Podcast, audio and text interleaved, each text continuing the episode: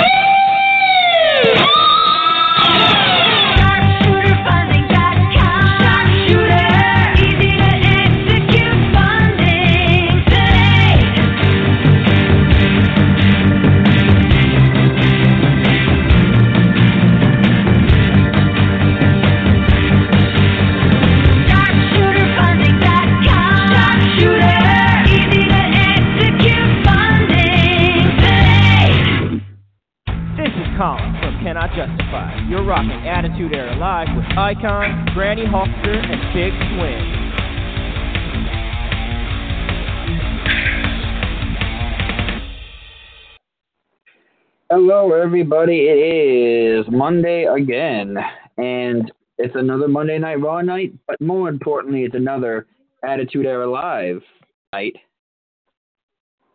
And okay, I just wanted to make sure the mics were still on. Just wanted to make sure the mics were still on there. I wasn't sure if I turned them back on. Uh, but yeah, it's an Attitude Era Live night, more importantly, and uh, another big show on the horizon. And it's just Icon and myself tonight. Um, big wishes to uh, to the cowboy. He you, you want him to get better. I know he had that surgery. Granny can't join us tonight either. She's getting her sleep uh, test done uh, for potential apnea or whatever it may be. So uh, hopefully both of them, Doug Williams and her, both. Uh, I hope they they both get better, feel better, and I hope uh, the recovery times are are great on both of those. And I expect to have Granny back here next week with us. Hopefully the Cowboy Doug Williams as well. So. Uh, but Icon, uh, how, how have you been on this Monday? Well, you know, I'll tell you what, uh, the Icon's doing good, enjoying his uh, brand new 2019 Chevy Equinox, uh, and they registered as uh, the LT Icon Edition, which is really, really cool. So I, uh, I'm enjoying that. And when you think about it, you know, we were talking about this off the air. Since it's just you and I, we are going to bring back, as much as we wanted to keep it buried, we are going to bring back off the ropes one time and one time only, just like it used to be, but a little better, if that makes sense to people. Because we have guests now. Before, when we used to do the show, we never had guests. Now we do. So, and we got, uh, technically, we got four guests tonight.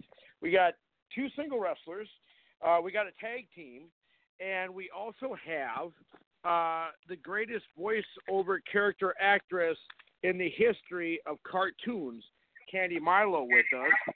And uh, what else can I say about our other two guests? But uh, the fact that they are up-and-coming stars, uh, Griff Garrison and uh, Marcus Cross, and uh, the tag team that we are going to have. I, I have I have trouble uh, remembering their name because uh, you know I call them M and M basically because they are the Master and the Machine is the name of their tag team, and they're going to join us. So it's going to be a power pack show, and we're going to have some fun. There we go. And um, a couple of big things coming on the horizon as well. A lot of big guests. Uh, do you want to go ahead and announce uh, former WWE guest uh, or former WWE and WCW that we got coming on, um, or do you want to wait for that? Well, we got, uh, of course, you know, we got Buff Bagwell coming on, Alexander Bagwell, and we're also got Judy Bagwell coming on, which will be interesting because she has never done a podcast before. This will be the first podcast she's ever done, and we're gonna we're gonna have some fun with her and chat with her about uh, all the goings on as the fact that she was uh, in the record books a WCW tag team champion with Scott Steiner when they when her and Scott Steiner won the Judy Bagwell on a forklift match. So we're going to talk to her about that. And I also have hooked up Ronnie Garvin, rugged Ronnie Garvin. He's going to be on the show with us coming up in August because he's got a busy schedule. And I also got a world famous magician coming on the show with us. Magician? Uh, Murray, Ooh. Yeah, Murray Sawchuk.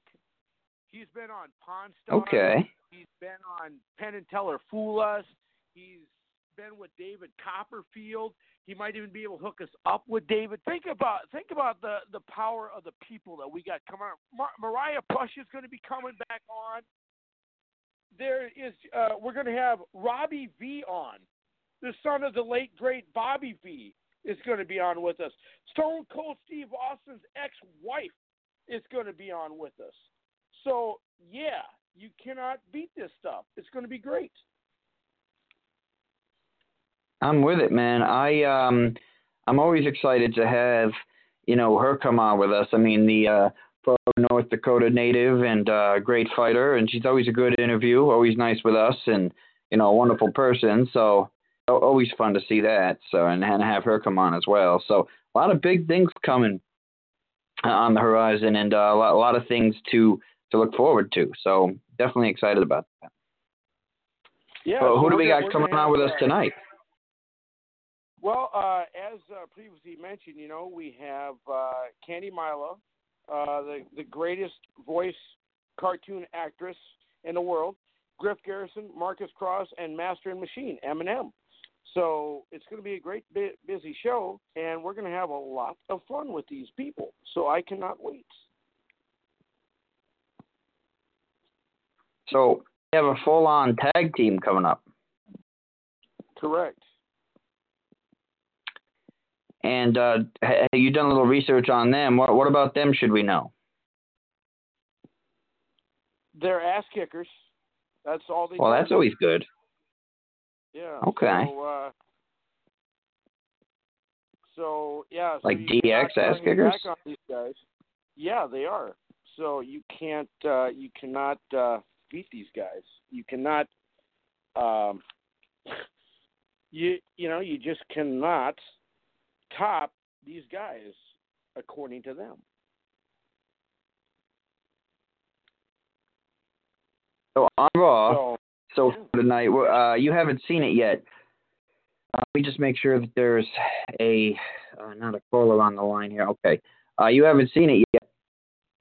Um, but the uh, Becky Lynch was given an ultimatum. really, Yes.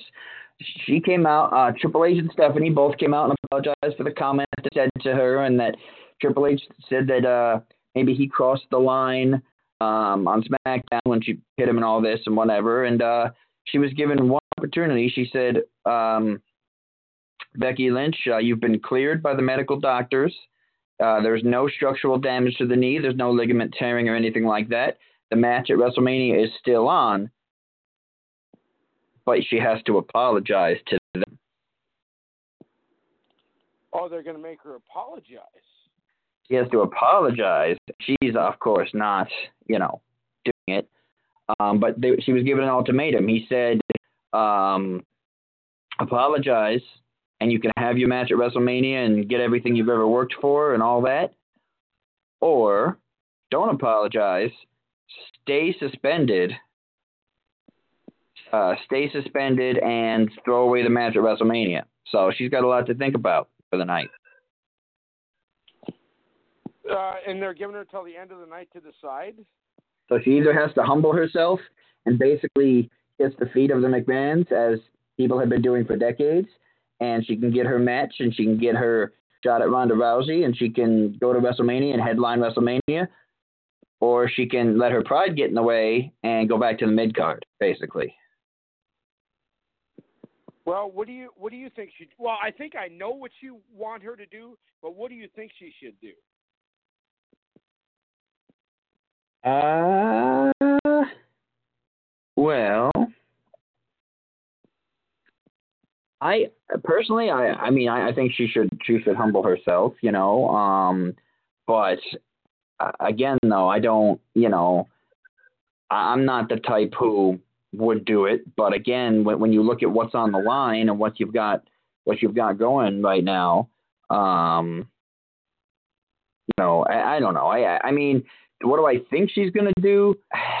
I, I think obviously this match is already booked. I've already seen promos for it, so I think she's going to apologize. But, but she may actually really be injured, and they may ever come out and not apologize and quote unquote throw the match away and then put somebody else there as a K because you actually can't. So I, I mean, who knows? Who really knows? Well, you know, I'll tell you what, it'll be interesting to see what they do, you know, and uh I know you would love to see that match. Because I, I know I and you can't tell me you don't want to because I, I I know you too well. I do want to see Ronda Rousey and, and Becky Lynch. Yes, I, I would prefer if Alexa Bliss were in the match, but you know beggars can't be choosers. Right. But WrestleMania should be good though. So far it's pretty good card. I'm actually weirdly enough, I'm excited about uh I'm excited about a pay per view. I'm excited to see how this elimination chamber is going to go with the two teams. Uh, you know, the women's Yeah, with- chamber and With the tag team titles up for grabs, yes. The women's tag belts. Yeah, I'm excited to see how that's going to go because you know the elimination chamber has always been has always been a match designed for you know the world title or qualifying for a world title shot or it's always been an individual achievement. Actually, have teams do it now and have actual teams come out of the pod uh, would be interesting. But my my question is though, are both women on the team going to be in the same pod, or is it going to be multiple different pods now? And let's say, you know, let's say, uh, you know, I don't know, uh, not not the Riot Squad is too they're too tightly knit, but let's say like Sasha Banks and Nia Jax and Bayley are the only ones left. Let's say, okay. Um, Right. is is Sasha Banks gonna then turn on Bayley and win the belt? Like, like you know what I'm saying? So like, if, if, if Sasha Banks wins the belt, does she has to win it for her team, or can she, you know, basically form an alliance inside the chamber and win it with somebody? I I'm just curious how they're gonna set it up because I I, I think a good old double cross would be uh, just the right thing that was needed to put you know the event over the tipping point, honestly. But again, you know, you never know I'll tell you what. in this soft WWE nowadays. You never know. Well, I'll tell you what. Let's put this twist on it. Let's say that everybody's in separate pods, right? And uh, they uh, it gets set up so one uh, half of the tag team is eliminated, and the other half is still in the match. If they can do that, and two completely un uh, two members of two different teams become tag team champions. How about Well, that? that, that's what I'm wondering. Yeah, that, that, that's what I'm saying. Like, is that possible? Or if you know Sasha Banks makes the pin, let's say, or taps somebody out, does it have to be her and Bayley? You know what I'm saying? So that, that that's what I'm curious about. Like, like can there be you know uh, uh, mixing of tag teams if there's a good old double cross, or does it have to stay within those teams? That's what I'm curious as how they would to set it up. Yeah, it'll be uh, it'll be you know it'll be interesting. It, you know it'll be interesting to see uh, how they're uh, going to set that up. You know, Uh, I uh, I would uh, I, I'm I'm I'm just curious to see how they're going to set up. I I love the concept and I love the unpredictability of this match. It's it's just awesome, and hopefully the writers don't screw it up like they have been known to do in the past. true. Um, I mean, what would what would the ultimate outcome be for you that you would want to see? Well, I would I would love to see it uh, just uh, two uh, one half of uh, two different teams become a cha- uh, champion. I think that would be I think that would set things up really cool. You know, that's that's just me. And our our guest should be calling in shortly, so hopefully. Yeah, I'll, I'll look. I'll look for him. I'll keep him on the uh, on the uh, keep the eyes out for him here. So, but do you know uh, what the area code's gonna be?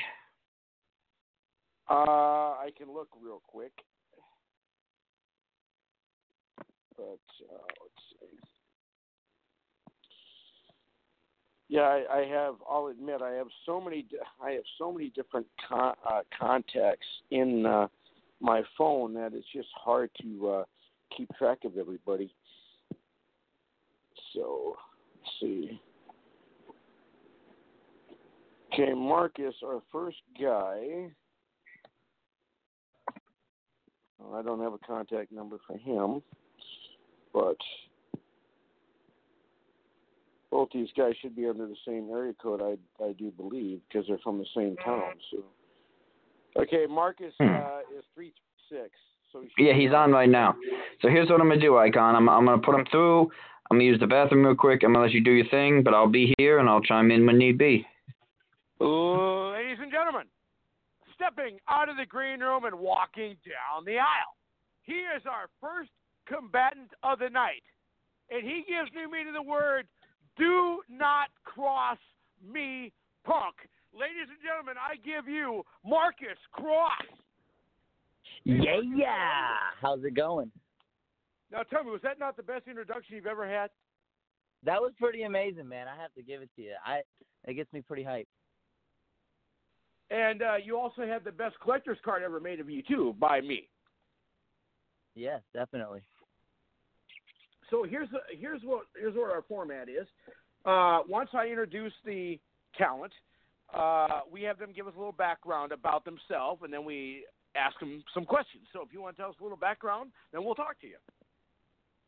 All right. So my name is Marcus Cross. Uh, I've I'm a professional wrestler. I've been wrestling for about two and a half years now. Um, I live in Greensboro, North Carolina, and I, that's where I trained at a little school called Firestar Pro Wrestling. Most of my athletic experience comes from martial arts. I started Taekwondo when I was seven years old, and actually just back in December, I achieved the rank of master in Taekwondo. So, um, and I teach martial arts uh, throughout the week, and then I spend a lot of my time just wrestling uh, on the weekends, trying to, you know, beat up as many people as I can, and uh, along with my tag team partner. But uh, also a full-time college student, so got a lot going on, you know. All right, and uh, as you know, our, your tag team partner will be joining us, and what we're going to do is we're going to interview you till he calls in, and uh, then we will uh, talk to him, and then we'll bring you both on together. All right, that sounds we'll good. keep you on hold, and then we'll bring you both on together. But what we what I want to do here, so, because we're time before he comes on, uh, I sent you a uh, a liner that we're going to do. We're going to go ahead and take care of that now. Then we're going to ask the questions. I'll count you down right, for five, good. then we'll go ahead and do that. All right. Okay. Here we go. Ready? Five, four, three, two, one. Hey, this is the Kickmaster Marcus Cross. You're listening to the Attitude Era, live with your host, the Icon, the Big Swing, Granny Hulkster, and the legend, Pretty Boy Doug Masters. That's awesome. And unfortunately, both uh, uh, two, one half, uh, actually one half of our uh, our crew is uh, gone today. Uh, Granny Hulkster, you know, she's getting a sleep study done because of her sleep apnea, and uh, Pretty Boy Doug Masters is getting out of the hospital because he just had surgery. So it's basically me and Yeah. uh, the Big Swing flying solo tonight. So but I'm sure they'll be glad to uh, they'll be glad to know they were included. So that'd be good. Right. So, Well- Marcus, uh, the first question I have for you, as a wrestler, would you consider yourself a baby face, a heel, an in betweeny, or are you whatever the crowd thinks you are that night? Well, for the most part, I definitely cannot be characterized as anything but a baby face. It's just my look, my music, my style. I just I can't help but to be referred to as a baby face. And with your wrestling style, would you consider yourself a technical wrestler like a Bret Hart, a high flyer like a Rey Mysterio, or would you consider yourself having that grunty style like a Stone Cold Steve Austin, just like a a total ass kicker in the ring? Well, see, I have kind of a well-rounded, grounded kind of um approach to wrestling. Uh, I definitely have worked on my technical wrestling. Is in high school, I was a amateur wrestler and I went to the state championships. So I definitely have a lot of technical skill that I like to bring to the ring. Like I said, I was uh I've been doing martial arts since I was 7 years old. I've been doing martial arts for like 14 years. So uh I do bring a lot of, you know, strikes and uh, that that type of grappling into the game as well. But also, uh, I'm a light guy. I grew up being inspired by people like Rey Mysterio and Eddie Guerrero. When I saw those guys, you know, flying off and you know on the ropes, I was like, that's what I got to do. So I've definitely tried to incorporate that into my style as well. I like to think of myself as having, you know, not being able to be counted out in any aspect of wrestling when I'm in the ring. And as a, you know, as a as a wrestler with that style, are you more apt to try and uh, take your opponent out right away, or do you like to, uh, you know, do you uh, like to uh, have like just a knockout, drag out match and come out the victor? Well, I tell you what, I've pretty much done it all. There's no better uh, feeling than having a drawn out match and just having the anticipation rise with each passing moment and then having the crowd on the edge of their seats because I feed off that energy. I feed off how the crowd is feeling. So I love those knockdown dragouts, but you know sometimes when you're wrestling night after night after night, you just kind of want to get it over with and you know just one quick move and have it done. But so it kind of really just depends on you know stamina at the moment. You know how how my body's holding up and my mentality going into the match depends a lot on who I'm wrestling to. If it's a brand new person I've never wrestled before, I'm going to take my time. I'm going to drag it out, see what they have to offer. If I know who I'm wrestling, I know my opponent. I'm a lot more bing bang boom. Let's get it done. Uh, Marcus Cross is our guest. We got about eight minutes left here uh, before his uh, partner uh, comes on the line with us. So, in your in your tenure in the business, have you before you got into the tag team aspect, did you uh, uh, uh, get get any titles uh, in your short time? Well, during my time as a, I've only I've had two singles titles from promotions within North Carolina. I've been uh, the Firestar Pro Wrestling Heavyweight Champion and the Southeastern Champion. Um, the the Firestar Heavyweight Championship, I actually defeated my current tag team partner for it. We used to, uh, before we were a tag team, we had a long-standing feud, but uh, so that's that story. But we kind of put differences aside, you know. So, with your tag team partner that that you would beat, is did he have the attitude? Well, geez, I can't beat him, so I might as well join him, and let's kick ass together. Well, it was kind of more of a back and forth thing. It was I, we probably wrestled each other up near 30 times. And I'd say the score is probably about dead even 15 15. Uh, and we figure, well, might as well just not keep on going. Might as well just be like, if we can keep kicking this much ass, might as well do it together. Let's redirect it at other people and let's be unstoppable. Awesome. Big Swing, what do you got? Okay, every time I do that. Oh, I, I had to I had to unmute I had to unmute my mic because I had a bunch of stuff dinging on my phone. Did wanted to come through. Um, I mean, I guess, uh, and I asked this not just to the independent cycle, but even when we have you know former WWE and WCW guys on as well. Um, for, for those who may not know you uh, on a personal level or haven't really been following your career or you know, never read a bio on you, uh, how did you get into the wrestling game? I, I know a lot of people want to, you know, uh, who, who are athletes in, in school want to play a particular professional sport, but obviously there's no prep to be a pro wrestler. Even if you're a wrestler like a Greco-Roman wrestler in high school or college, uh, it's not the same at all. Uh, I, I mean, what sort of made you want to become a wrestler, and, and what you have to do to sort of get on this path? So pretty much, um, my family kind of has a a tie into wrestling because my dad grew up. Uh, well, I grew up in El Paso, Texas. You know, um, my dad went to high school and went to college with Eddie Guerrero, so he knew him. Uh, you know, I've I've been to wrestling shows kind of all my life because of that. So I kind of grew up around that luchador style anyway. Um, my grandma is even really good friends with Eddie Guerrero's mother, and you know, back in the day, uh, she actually I actually have a, a gift that my grandma sent me one Christmas where it was a picture of Eddie. Um, he used to wrestle under a mask in uh the El Paso Coliseum, and it was one of his old wrestling masks. So I kind of have that tie in anyways. But um, I as far as getting into professional wrestling, I kind of just knew it's something I always wanted to do. Uh, and it that's kind of what inspired me to start, you know, uh, the Greco-Roman wrestling in high school. But as far as uh, picking up training, I was just as soon as I graduated high school, I was like, all right, Google professional wrestling training. I gotta get on a path now. I just got to start busting my butt and do whatever I can. I found the closest uh, wrestling training school to me. Walked in, the, sent the owner email, walked in the front door, and just went from there on. Marcus Cross is our guest. Uh, we have about four minutes here before his uh, tag team partner comes on here, and uh, you know I always ask every independent wrestler this question, and no one has ever answered it the same way.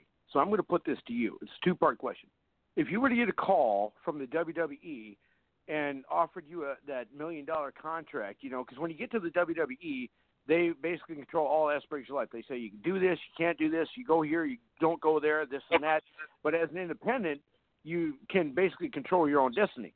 Two part question. If the WWE calls you and asks you to join, would you do that? And the second part is if you do get to the big time, will you not big time us and still be our friends and still talk to us? Well, for the first part of your question, I kind of have a man in my back pocket. He's my agent. His name's Bill Barron.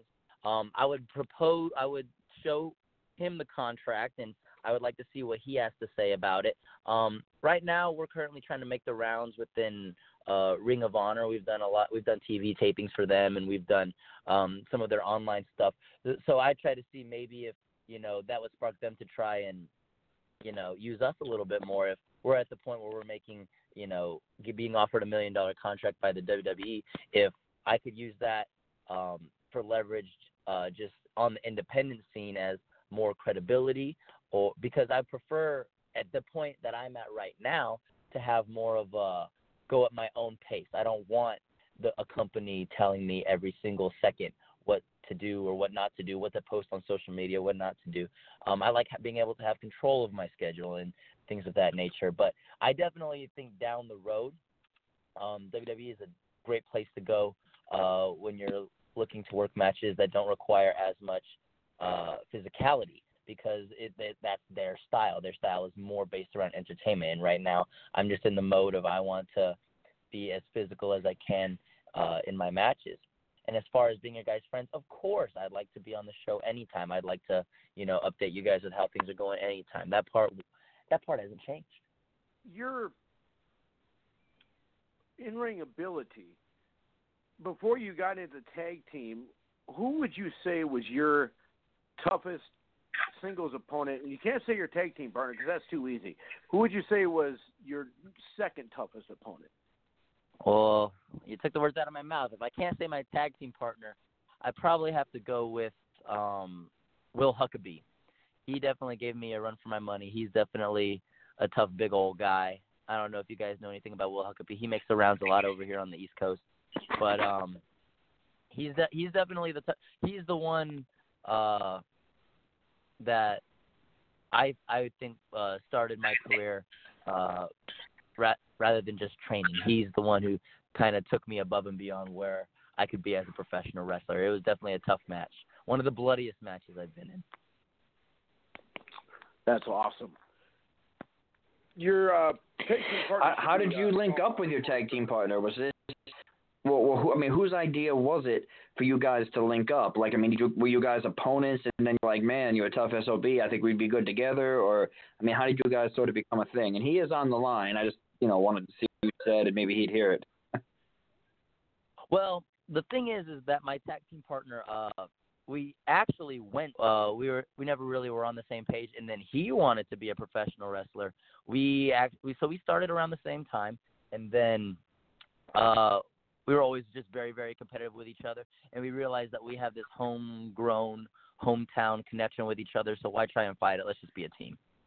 Why just try to kick each other's butts when we can kick the world's butt? That's awesome. I like it. So, uh, if you want to on with us, uh, Icon, if you want me to put him through. Uh, all right. Okay, I will go ahead and introduce him. Ready? Here we go. Yes, Ladies sir. and gentlemen, uh, we'll put we'll put uh, Marcus on hold, and we'll bring the other guest on. So, Ladies and gentlemen, our second combatant of the night. He gives new meaning to the word double G. Don't give him any grip because he will griff your ass. Ladies and gentlemen, I give you Griff Garrison. Hey, Griff. you you dang right, baby. I love that introduction. Thank you very much for having me on. I can't wait. I'm looking forward to this. Let's do it. Awesome. And we're gonna. Uh, we usually say this till the middle of the interview, but what we're gonna do is we're gonna do it now. I had uh, sent you a script for uh, a line that we're going to have you do. We're going to go ahead and take care of that now. Then we're going to interview you. Okay. All right, ready? I'll catch you up from five, four, three, two, one. Hey, this is the machine, Griff Garrison, and you're listening to the Attitude Era live with the host, the icon, the big swing, Granny Hulkster, and the legend, Pretty Boy, Doug Masters. Awesome. So now that uh, we got that out of the way, what we're going to do is uh, we're going to have you give us a little background about yourself, and then we're going to ask you the questions. And we have about 15 minutes here with you, and then we'll bring you guys both on, and then we can go back and forth that way. So give us a little background about yourself, and we'll uh, ask you some questions. Um, well, I've been in the pro wrestling business uh, roughly two and a half years, and I've always grown up watching professional wrestling. It's always something that I've admired and something I've always really wanted to do. I just didn't know I just didn't know how. So one day after I graduated high school, I looked up pro wrestling schools in uh around me and then I found one. But um before that in high school I played football, basketball and baseball. I was always busy. I just uh I stayed busy with sports and now I'm a full time college student. And uh I guess uh both you and uh you know, you and Marcus and you, you and Marcus are both uh, going to college full time. So let me ask you this: Who's doing whose homework there? well, we actually were just I was helping him with some of his economics homework just a second ago before we called in. So. Well, how is it now? How is it with with the popularity? Like, how is it with the ladies, knowing that not only are you guys, you know, physically fit dudes in college, but you're also professional wrestlers. I mean, that probably helps out a little bit, right? I guess you could say that. I mean, uh, we're. I mean, he's. Yeah, he. We're studs, I guess. But uh, I mean, we we each have our um, our own sort of. I don't know how you would say it, but I mean, we kind of. Yeah, we're we're good with the ladies. Let's just keep it at that. I'm just gonna keep it at that. Well, you know, I was gonna, I was gonna say, you know, if you guys need any, uh, if you guys need any tips on how to pick up chicks, all you gotta do is ask the icon because he's quite the ladies' man himself. So, you know, I can oh, always, yeah. uh, I can always give you guys uh, some tips on that. So, basically, what I'm gonna do is I'm gonna ask you basically the same questions I asked uh, your partner, and then uh, when you guys are both on, then we're gonna ask you the tough questions. Okay, we're gonna see if we can't uh, get you guys to break up and then have one of you guys tag with me.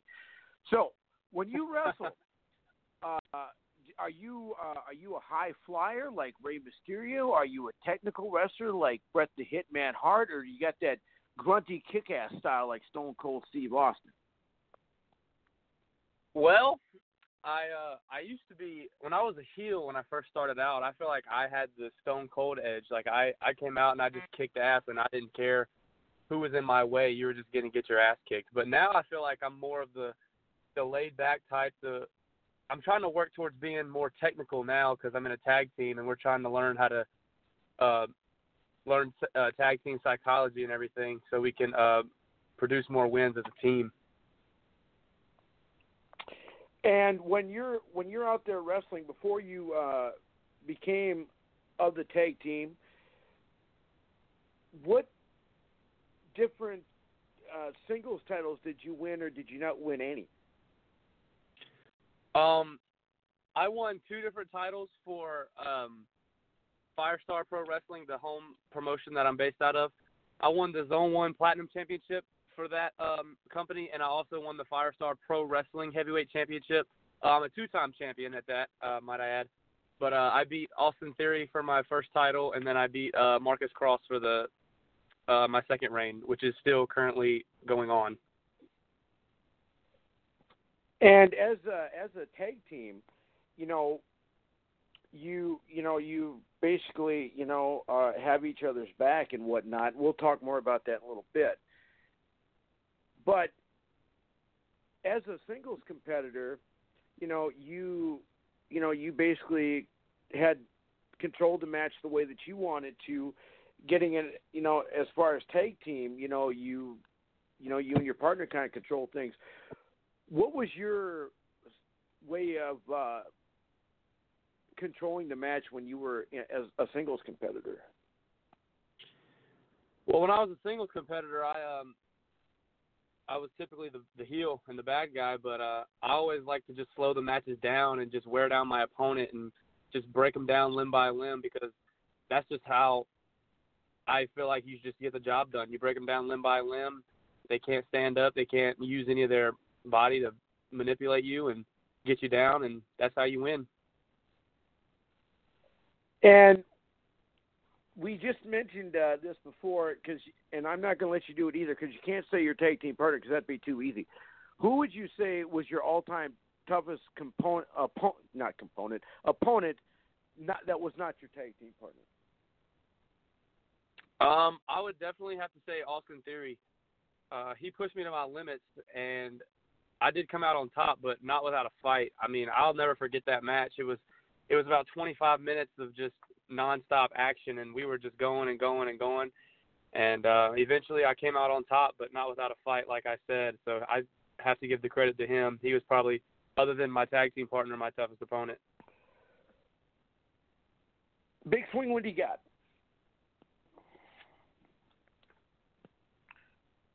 See, every time I do that. Well, I was. Well, no, I, I was muted again because, like I said, I got a lot of other stuff going on. My phone keeps dinging and stuff, and it's just not good. Uh, not good on the airwaves to have sounds coming up. But um, no, well, I, I guess really the same thing that I, that I would ask your partner was like, how did you get into the wrestling game? How how how was this like? Like, did you have any influences, or I mean, I know he had ties in the wrestling game. He explained that to us. He had ties uh, with family and, and Eddie Guerrero and all those. Um, but, but but what was your path? What was your journey to get there? Well, unlike him, I didn't really have any ties to professional wrestling. I was just one of those kids that grew up with had that had all the action figures and watched it constantly. But I eventually, one year for Christmas, I remember I got a trampoline and I put it down in my yard, and I moved I moved to a different neighborhood around I don't know seventh or eighth grade. I was back in middle school, and I was wrestling with a couple guys, a couple twins down the road, and um, Marcus actually came down on a bike and saw that we were wrestling and say, "Hey, do you mind if I join?" So we just started wrestling on the trampoline. I mean, we started doing that, and we continued that all the way pretty much till we still do it now sometimes. So I mean, we got different backyard videos of us wrestling and everything, and so one night we just um, after we graduated high school, one night we were like, let's just do this for real. And so, like I said earlier, we looked up um, wrestling schools in Greensboro, and then it's just pretty much taken off from there. And I'm going to ask you the same question I asked your tag team partner as well. Uh, we have uh, we have uh, Griff Garrison with us. Uh, we have about five minutes left here before uh, we bring the tag team together. We reunite them. If the WWE were to call you and offer you a contract, offer you a nice million dollar salary, And you know, when you get to the WWE, they control all aspects of your life. They say you can do this, you can't do that. You can't talk to them, you can talk to them. You got to go here, you can't go there, this and that. But as an independent, you control all aspects of your life. You do what you want. Now, if they were to call you, two part question: Is that something that you want to do? Would you rather stay independent? And the second part is, if you do get to the big time, would you not big time us and still be our friend and still talk to us? Well, for the first part of your question, if, if WWE were to call me, um, I'd probably run the contract by uh, my agent Bill Behrens and um, see what he has to say about it. But if it was just left up to me personally, I don't think I would. Just because, not at the moment, just because I'm only 20 years old and I still want to do a lot of stuff, and I don't really want to be tied down yet, and I kind of want to see where I can go um, with Marcus and myself. And at the moment, we're actually pursuing Ring of Honor. So I think he mentioned we've done TV tapings and also the YouTube matches for them. So that would be the current. That's the current goal right now. And the second part of the question? I would never. No, I would always be able to talk to you guys. I'd love to be on the podcast whenever y'all wanted us to. Awesome. So being going from singles to tag team, what what is the transition like? It's difficult. I mean, it's it was. I could see how it's difficult, but for us, it was easier because we had that connection and we um, are so used to each other. Like we've wrestled, like I said, on the trampoline for countless years, and it's just like once we got together as a tag team, we already kind of knew which was like which the or what the other person was going to do. So it was just like it just it kind of just came naturally to us. Do you do, do either of you guys have uh, singles, you know, singles accomplishments, singles titles, you know, wins, whatever, uh, signature wins, whatever it may be, or has most of your success come as a tag team? Um, well, like I mentioned earlier, we both won the Firestar Pro Wrestling Heavyweight title in Greensboro, but we are currently holding two tag team titles in um, based two, out of Georgia. Wow. We're holding the Anarchy okay. tag team titles in uh, Cornelia, Georgia, and the Southern Fried tag team titles out of Monroe, Georgia. So That's yeah, cool. I mean That's we awesome. we uh, yeah, it's fun. It's awesome.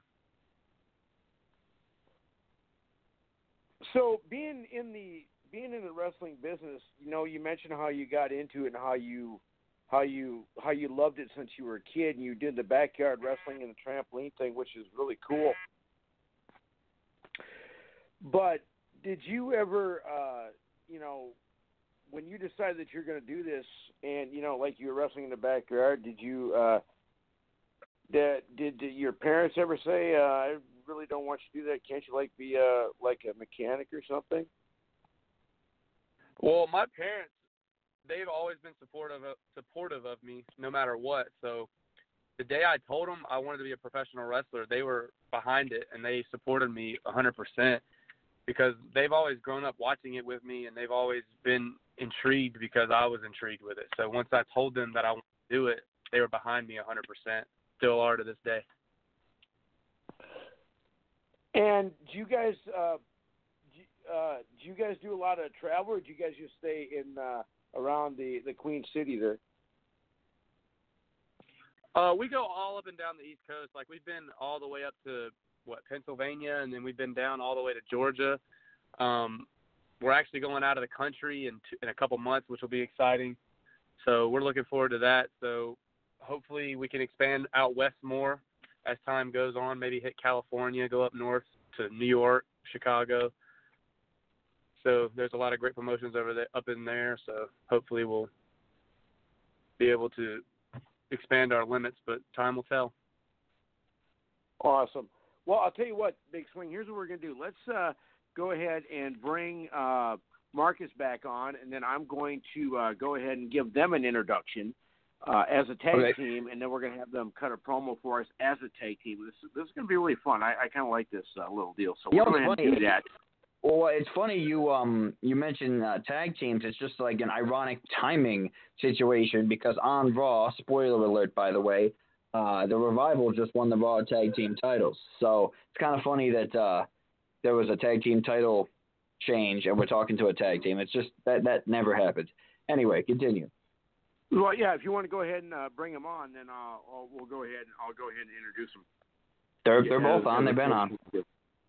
All right, ladies and gentlemen, stepping out of the green room and walking down the aisle together this time. When you want to talk about up and coming tag teams, there's only one page in the book you need to turn to.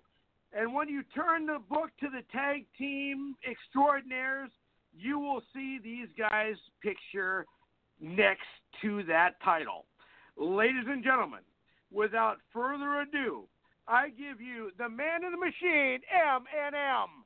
Hey guys, welcome Yeah. back. Yeah, yeah. What's going on? Put your hands up. Put your hands up. Put Yeah. your hands up. What's up, guys? Put your hands in the air just like you don't care. So, here's how we're going to do this. Uh, and we're going to go ahead and do this. Now, I want you guys, you guys both have the script. I'm going to have you guys cut a promo as a tag team. You, uh, you guys will, uh, if you guys can do it in sync together, that'd be cool. If not, just have one of you say uh, part of your name, the other say the other part of your name, and then say we're this, and then we'll do it. Okay, we'll give it a shot. If we have to do a couple takes, we'll try it, but we'll see what happens. Okay. You want us to read the script you gave us, or you want us to do a promo? Well, you guys can do a promo. That's fine. I'll count you down All right. five, then we'll go ahead and do it. All right, here we go. Ready? Five, four, three, two, one. Hey, yo. So this is the Master Marcus Cross. And this is the machine, Griff Garrison, And what's up? You're listening to the Attitude Era. live with your host, The icon, the big swing, Granny Hulkster. and the legend, Pretty Boy Doug Masters. Now, if you're not down with that, if you don't want to put your hands up, well, then too bad. They're going up anyway. Or otherwise, you're going down on the map for the one, two, three, brother. Now that was awesome. That hey, Big Swing, was that not awesome or what? That was pretty awesome. I, I have to admit that was. Uh, I, like, like I said, we don't have tag teams on very often. The last one we had was Baltimore Blondes, so we um, and I don't get to hear the double, but they didn't even do the double. I mean, these guys were switching in and out, and and they were they one was saying one thing, one was saying the other. It was it was all fluid. It was it was great. Yeah, no, I'm I'm definitely, and I think that'll really draw in listeners too because I don't know if they knew this, but we are syndicated on an FM station up here in New York. So after all the sports stuff is over with, the show gets replayed, and uh, I, and you know that tag gets used throughout the week on other shows. So like when they're promoting our show, they'll say, "Hey, they have so and so on tonight." The tag that we record uh, on the live show will then be played all week in commercial spots throughout the week too. So it's it's a good little promotion for for everybody involved. So I'm you know, glad we mentioned that we we mentioned that uh, you guys uh, are in college. I got to ask you this: What are you guys taking in college? What what what are you uh, what are you guys going to school for? Besides being ass Uh, well, I'm uh, I'm getting my degree. Uh, I'm double majoring in education and history. Um, so I've always wanted to be a football coach and a teacher of history. So if this whole wrestling thing doesn't work out, that's kind of my backup plan. So I'm taking a lot of education courses and history courses at the moment. And this is Marcus Cross. Um, I was gonna get my degree in criminology, but that takes a lot of Spanish. And even though I'm from El Paso, Texas, El Paso, Texas, I suck at Spanish. So I'm actually changing my major to business because I figure in this industry you might as well treat yourself like a business, and I should get as much information to help me as possible, help us as possible. Well, you know, it, it's funny. Uh, I went to college for two terms, uh, Bushes and Clintons, and um, uh, people thought I was going there to be an astronaut because all I took up was space. But that's another story, which is probably why I'm doing this podcast right now. But how many? Uh, Icon, out of all the corny jokes, out of all the corny jokes you've ever said on this show, that was probably the best. That was probably the best one, hands down. That was good. You can put that one back in the archive, put it back in the holster of the arsenal, and use it again. That, that was a good one. Yeah, bring it up later. awesome. Yeah, it's at some point. That was good. So, wh- how do you guys balance, uh, you know, college and training and classes and matches? How do you guys balance that? Well, for me personally, um, because I go to school early in the mornings. My classes start at 8 a.m. and I'll go till about two, and then I start work at 2:30. So I only got about 30 minutes to grab lunch, go to work, and then at work I teach martial arts classes until 9:30 at night. I teach like all age groups, and then after that I go home, do homework from the classes, and on uh, on the weekends is total like starting you know Friday, Saturday, Sunday is all dedicated to wrestling, training, study, uh, you know, going out, doing shows, promotions, stuff like that. Even I try to get to shows with a set up ring a few hours before even the doors open so that I can practice in the setup ring with Griff uh, so that we get, you know, some practice that week. So very tight schedule for me at least. Yeah, hey, Griff, same what's for your me. schedule Uh, like? Yeah, I'm uh I have classes but they're like one's in the morning, one's in the afternoon, one's in the evening and it just kinda fluctuates all week. So I like to keep an agenda. Like I have to I have a daily planner so like when I can when I go to class, when I go work out, when I do homework, when I have to go to my internship, that sort of thing. Because if I didn't have that agenda, I'd be all sorts of messed up. Um, but I'm I'm the same way. Uh, Friday, Saturday, and Sunday is strictly dedicated towards wrestling. I like watching uh, training videos. Um, like uh, like Marcus said, I like getting there early so we can uh, practice in the ring together. Now, do you guys ever have any classes together? In high school, we had some classes together. We about started a few fights. So, oh, so you don't have any college classes together then? No, we go to we actually go to different colleges. Oh, okay. So, okay. One of So I was gonna say, you one know, of if our you guys go to the same, do what? because I was gonna, I was gonna say, if you guys go to the same, same have the same classes, I mean, that would be kind of cool because uh, you can, uh, you know, do each other's homework, which would be really, really cool. You know, I, I, I'd love to have that kind of advantage. You know. Well, I mean, we definitely help each other help each other out as much as we can, but we definitely did in high school. In high school, we had a lot of classes together, but um, uh, we would get a little rambunctious. yeah, we would never. We would uh we would have laptops in class in high school and we would just instead of doing homework we would just look up wrestling videos. Yeah. and you know, you guys mentioned that uh, you guys used to uh, you guys used to have a lot of battles against each other. What was your guys' toughest match against each other? If if, if you guys remember the date, the venue, what happened? Tell us about it. Um, I think we had a we had a, a whole thing where um Marcus was the heel and I was the baby face because I had just gotten uh back off of crutches. And so one of my first matches back was the 30 minute Iron Man match. I might have taken it a little bit too far with the competitiveness. I kicked him when he was still on crutches.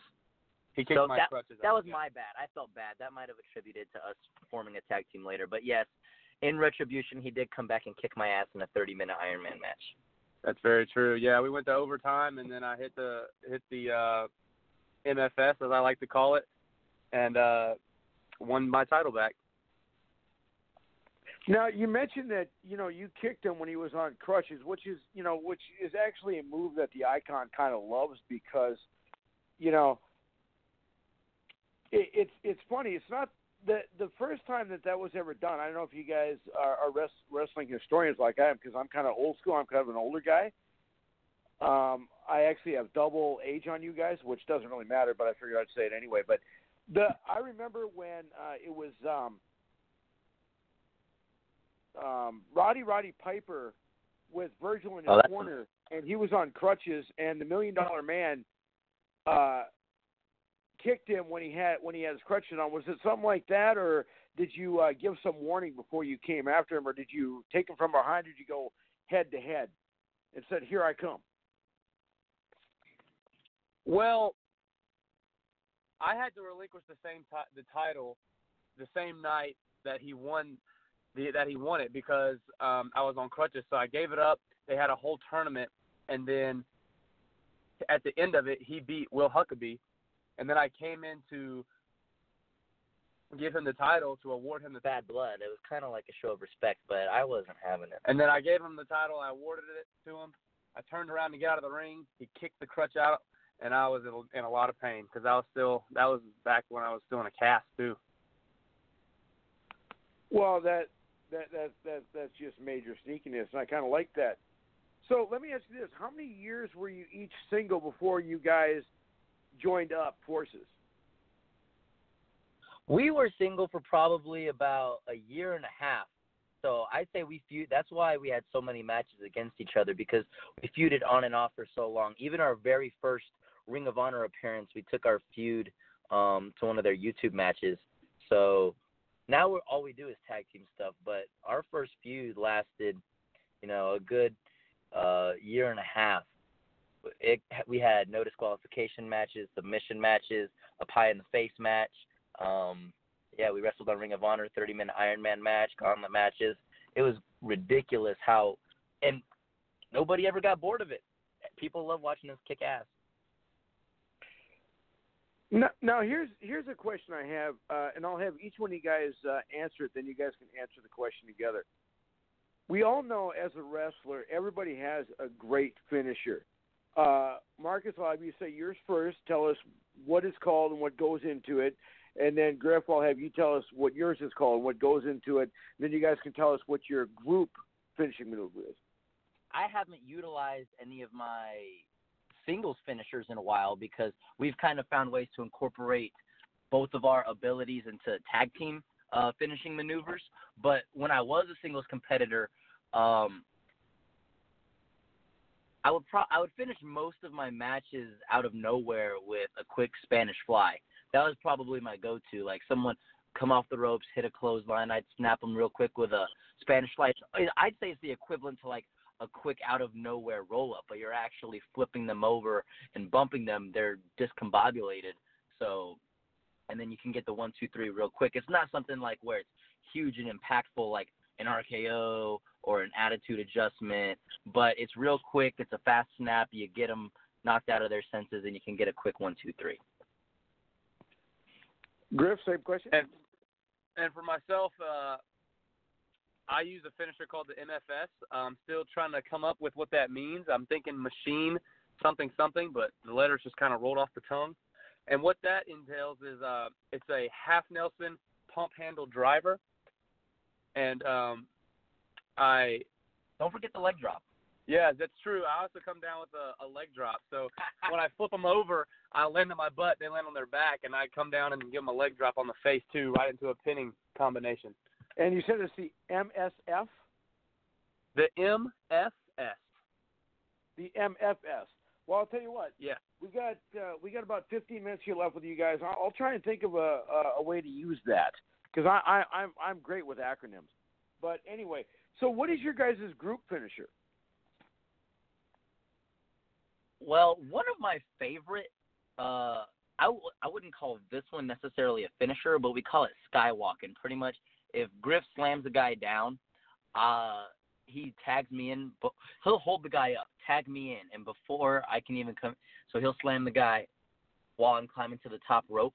All he does is cross his arms, and I'll step off of his arms for an extra boost, which launches me way higher than even the top turnbuckle because I'm only 160 pounds, and Griff's, you know, the 230 pound beast. And so he'll launch me high up into the air, and I'll just come down with the elbow drop. We haven't finished a lot of matches with it, but that's one of my favorite moves, and I'll let Griff tell you about our real finisher.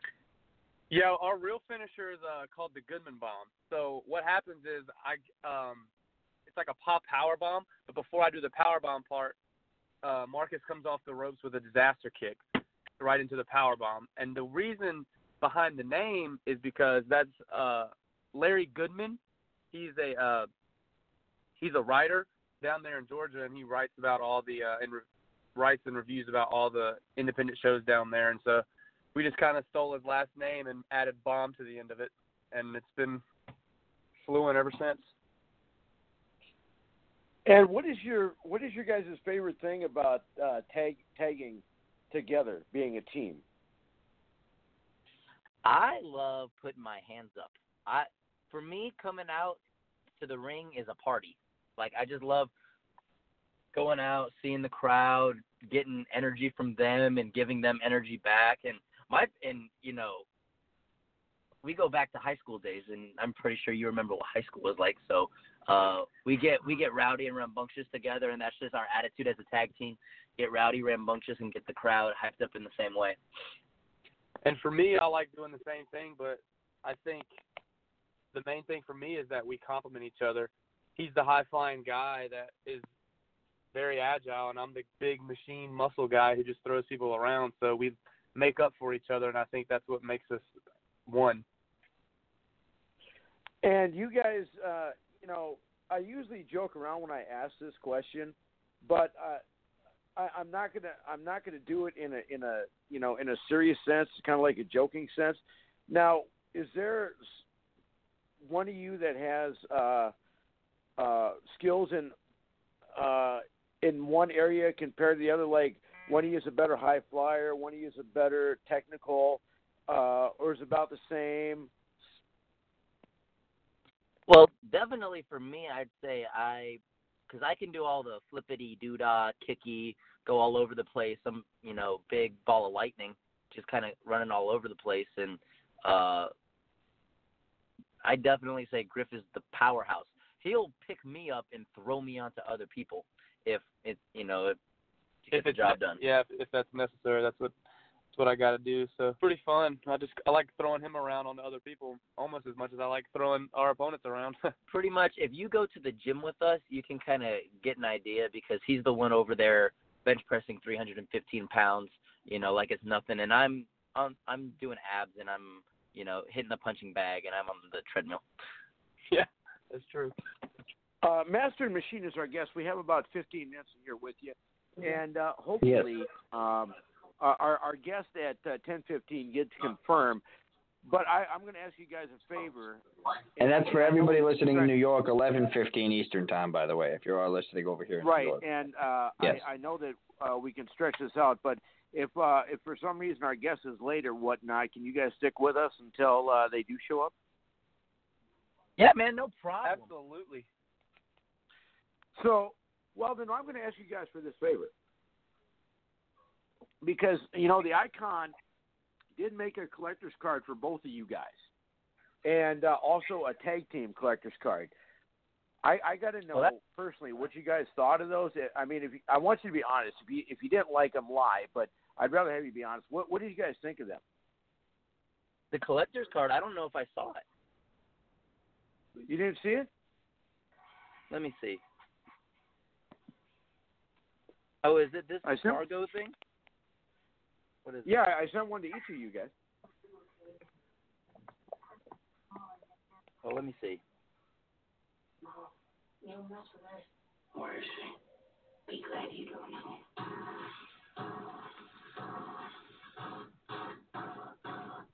I, I don't think I know.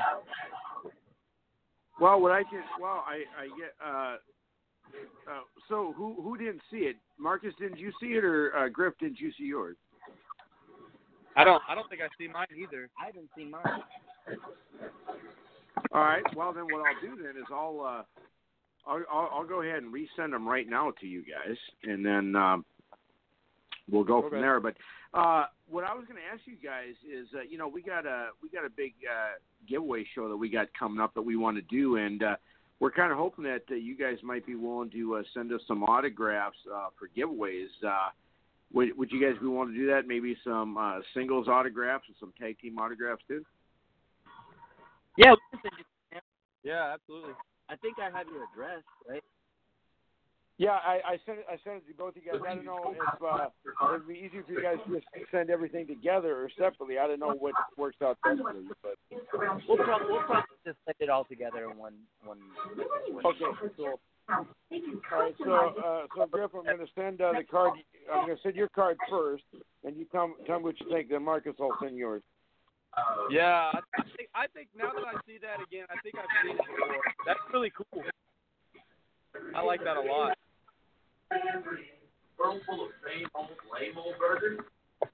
And uh, Marcus, you like yours too, right?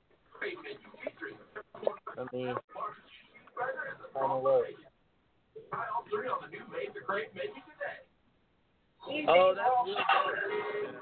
That's cool. That's really cool. Y'all Yeah, he tries really to design well. them. He, he he tries to design them like uh one of those old school like vintage baseball cards, like a Pete Rose type of card or something like Yeah, that. You yeah. get. He has like the old wood look. Yeah, it's pretty cool.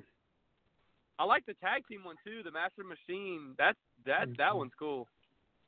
That's really well, you know. I'll tell you. You know what I like most about that uh, the the card. Uh, and for those of you guys uh, don't know uh, what these guys look like, uh, uh, Griff. Uh, now, now, don't get offended by this, but to me, Griff kind of looks like Cody Rhodes in a way. Hey, I'm And, not gonna uh, get offended by that.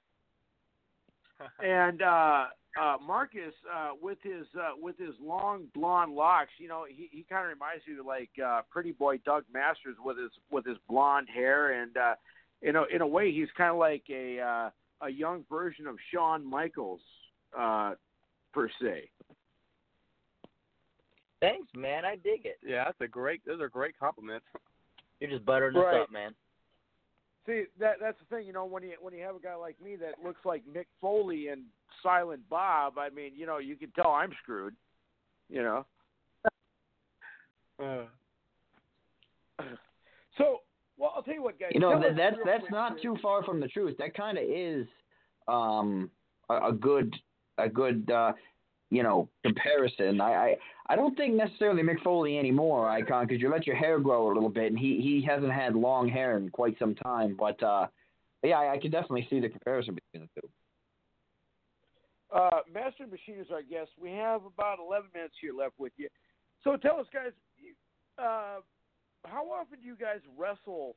Uh, is it once a week, uh, twice a month, once a month, once every couple months? How often do you guys uh, get out in the ring? We we usually wrestle about an average of two times a week, but sometimes even up to three times a week. Yeah, we're we're trying to accept as many bookings as possible. Uh, speaking of bookings, when is uh, your guys' next one? Where is it? Uh, what's the venue? Uh, how can fans get uh, that are listening get tickets uh, to come see you guys? um, our next match is this weekend in Monroe, Georgia, at the Boys and Girls Club. Um, if you want to get tickets, you can go to what Southern Fried Championship Wrestling.com or visit their Facebook page. And um, that's a no disqualification match for the Southern Fried Tag Team uh, titles against the Uprising, Johnny Nix and David Ali. And have you guys wrestled them before? We have. This will actually be our what third time wrestling them. Yeah, this is our third time wrestling them. They they're just a bunch of cheaters.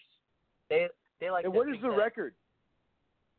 Oh, it's us. It's we're up to nothing. Mm-hmm. We beat them twice, and they just decided to throw a, a, a little hissy fit. And they're like, "Well, we're gonna beat them up," and we're like, "Okay, let's make a no DQ, and we're gonna put them down once and for all." Well, and here's the deal, guys. Uh, and uh, our our fans are, I'm sure they are waiting for this update. But well, we have we have a perfect record here on uh, Attitude Era Live slash Off the Ropes when we started. For all the guests that we've had on that have uh, either held titles or defended their titles or went after titles, uh, we are now 480 and oh. 0. That's So- amazing. Incredible. You guys cannot let us down. We will not. We will not let you down. That's a guarantee. No pressure, no pressure. but, but you can you can you can't let us down. Don't worry, So- bro. I you chalk it up to a victory right now. So that that match you said was when? this Saturday. And you In guys also Monroe, have a matches again on Friday or is it Sunday? This Or weekend do you just have one coming up? is fire is Firestar.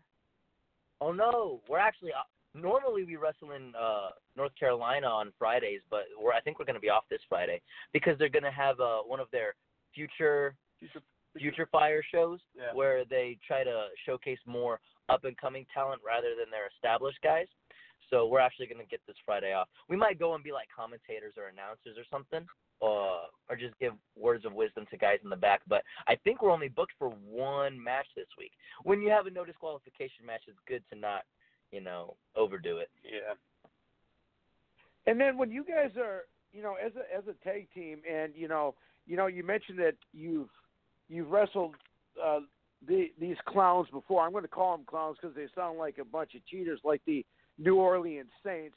Of course, I'm not going to get fueled with that, Ooh. but we'll, we'll we'll we'll talk about that later. But they, when you guys say you wrestle, you find out that you guys are going to be wrestling a new tag team that you've never heard of and you've never seen before.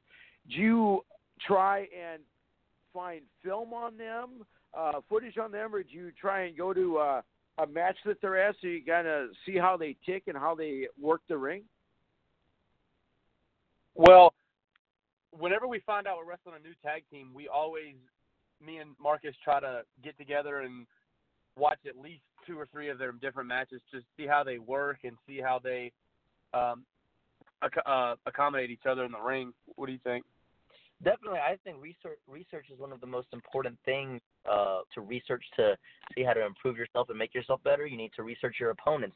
That way, you know uh, what to expect, what's coming, what are they doing. So definitely research all the time. We're you know, especially when we have long car rides, that's all we do is research because we'll we're hours and hours in between towns, so we'll just research matches, especially if it's someone we've never wrestled before. You know, and speaking of you know long car rides, you know, you guys mentioned uh, you know that you're in uh, North Carolina.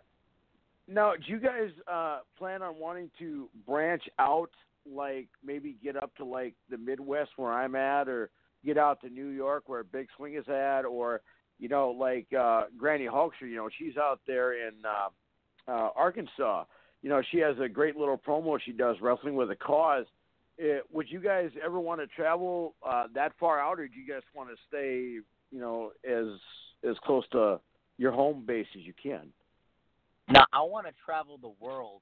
You gotta, you got to, because like we're pretty, we're uh, already booked to go to Cabo, Mexico, at the end of April, and Las Vegas at the end of May. So traveling's no stranger to us. It's just a matter of getting where we need to go and making sure uh, times match up that we can make that possible. But no, I'm no stranger to wanting or having that desire of traveling the world, and I believe Griff's the same way. Yeah, I'd rather kick booty all over the world instead of just in one spot. So, getting to be being able to kick booty all over the world and seeing different sites with uh with my best friend and tag team partner is, is a dream come true. So. Now, one thing I would like when when you guys say you're going to you're going to Mexico? Yeah, we're gonna go to Mexico at the end of April. April, and I actually just got my passport for it. So. Well, here here's what I'd like to do, guys. Uh, we would like to have you guys on again, and I'm just trying to find uh, when my next opening is because we have we're I'm like booked all the way up till September right now. Uh, but let me see if I got an open date because I'd like to get you guys back on again, and then I'll give you guys a, a, a, a another promo. Uh, you mentioned you're going to Mexico. I, I got I got a couple cool one-liners from Mexico that I like to use. It's it's kind of cool. So we'll we'll do that. But um, let's see. Would you guys? Can we get you guys back on? Uh, and uh, of course, I'll do like I did before. Send you guys a reminder. Uh, you know, the week before and the day of. But uh, can we get you guys back on uh, August uh, nineteenth at nine forty-five? Like the time that we just did now. Yeah. Um, you know what? Let's let's go ahead and say that we can do that now. But yeah, for sure. Okay. you know, we'll definitely have to look at at the reminder later. But definitely, I I love talking to you guys. yeah, this has been fun. Let's do it. All right. Yeah. So the promo will be uh, something like, "Ladies and gentlemen, the tag team that goes to Mexico and drinks the water," or something. they won't make it to the ring. they won't make it to the ring. Yeah. Yeah. Look, I, I I've been to Mexico. Trust me. Bring bottled water with you. Don't drink the water. Don't brush your That's- teeth with the water. Just just stay away from the water. Okay. Uh, we have uh, we have a friend of the show, Deb Gardner, who uh, was hospitalized out in Mexico. Uh, and I'm not saying it's the water, but it had something to do with it. But uh, uh, I, I love you guys, so don't drink the water. Get bottled water if you can. Thanks, man. Jeez, You know. what is not in the water in Mexico? I know, right? Yeah. What is not in the water in a lot of places? Uh, I, I mean, well, actually, I shouldn't say that because that that sounds a little biased. I mean, because you look at like Flint, Michigan. Well, uh, well, look, look at like Flint, Michigan, and things. I mean, look at the water. So I just I can't necessarily say it's just Mexico. You know what, guys? If it's not in the bottle and you don't open the bottle, don't drink it. I don't care where you are. Thanks, brother. Thanks for the advice. But man, y'all are booked up till September. Y'all stay busy. That's good business, man. Yeah, we got um a lot of shows, and uh, we we do mostly independent uh, wrestlers that we talk to, but every once in a while, I mean, we've had uh, Icon. I, I- I'm I'm getting old here. What are some of that? We've had Ken Shamrock, Buff Bagwell, Gillberg, DDP, Dan Severn. uh, Dan Severn. Um, yeah, I mean a lot of guys. Uh, uh, Eugene, former WWE Eugene, Santino Marella.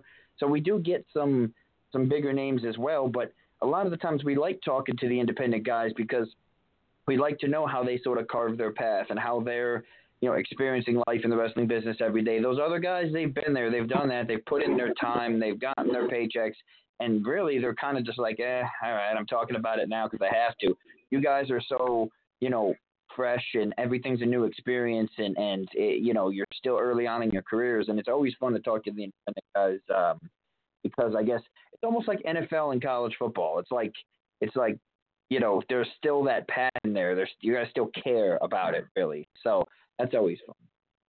And, and not to mention all the actors and actresses and, uh, that we've had on the show too in the past.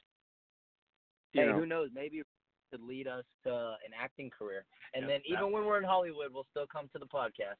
That'd be fun. Yeah, that'd be cool.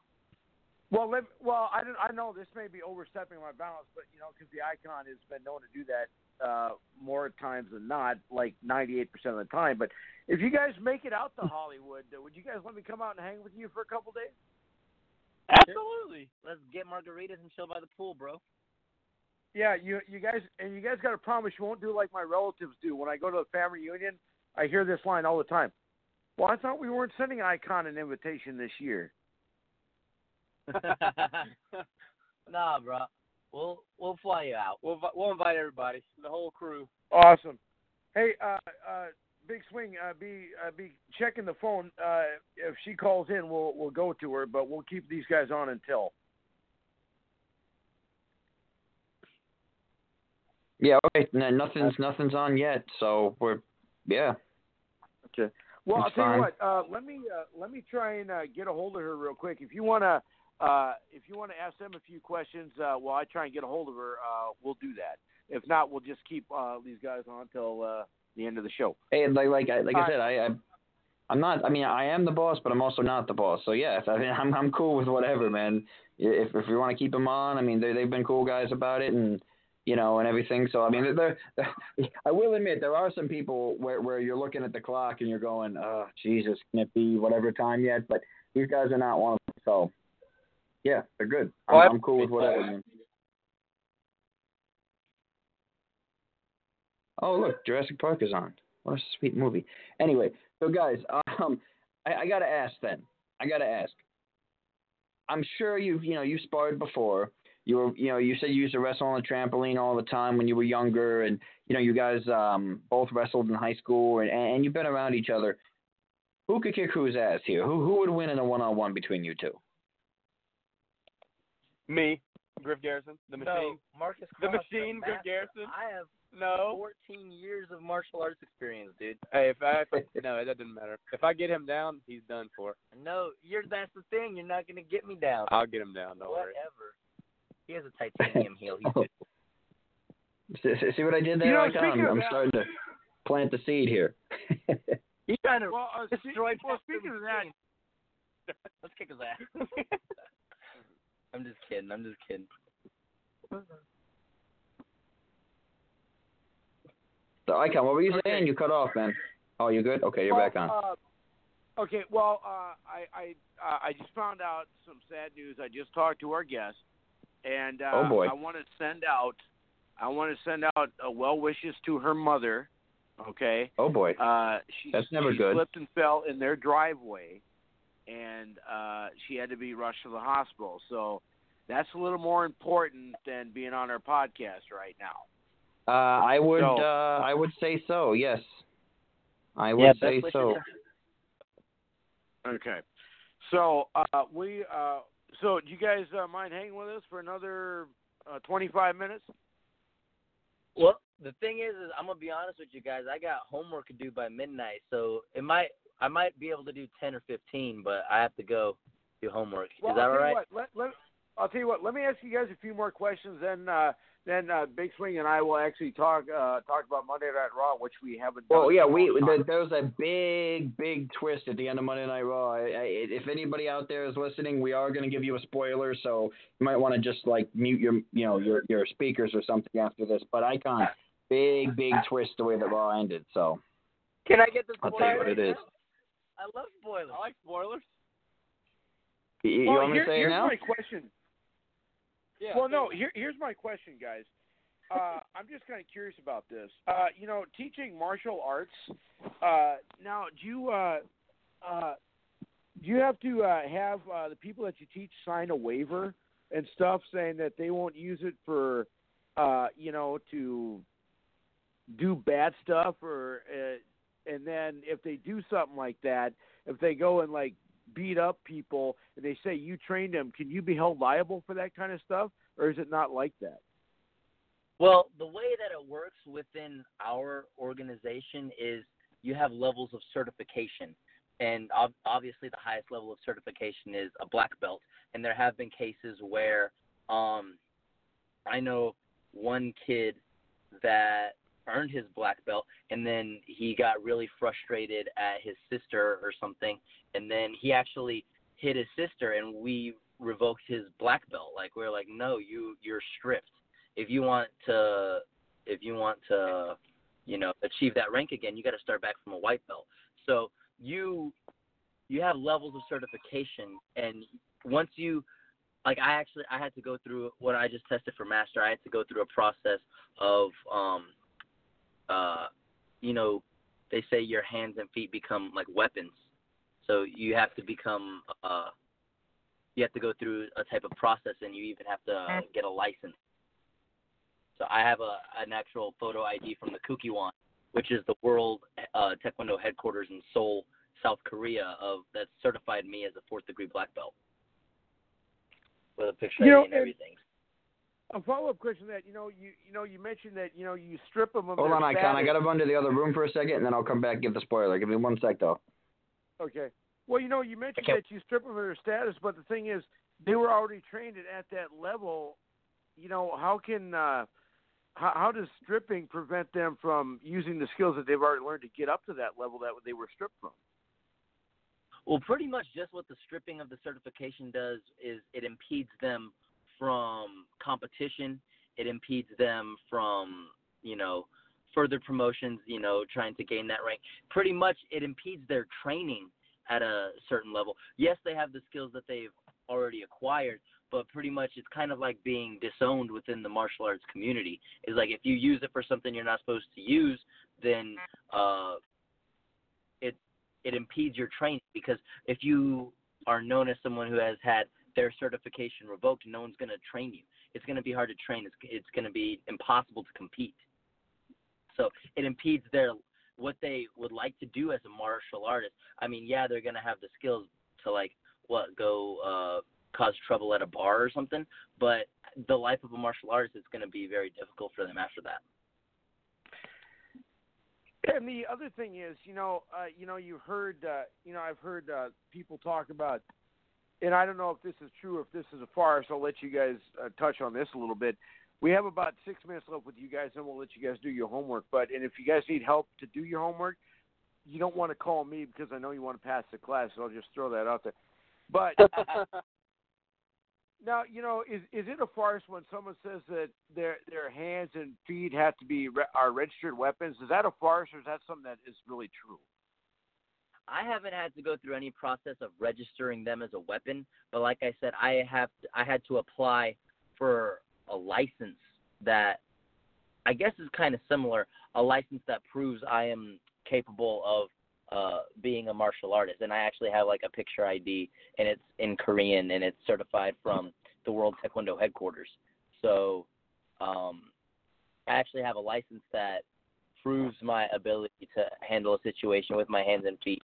Um, and I've I've been told that in the event of uh, a physical altercation, like in public, that it's uh, good enough to present because you can use it as a form of credibility. Like I didn't like say I get in trouble for beating someone up in public.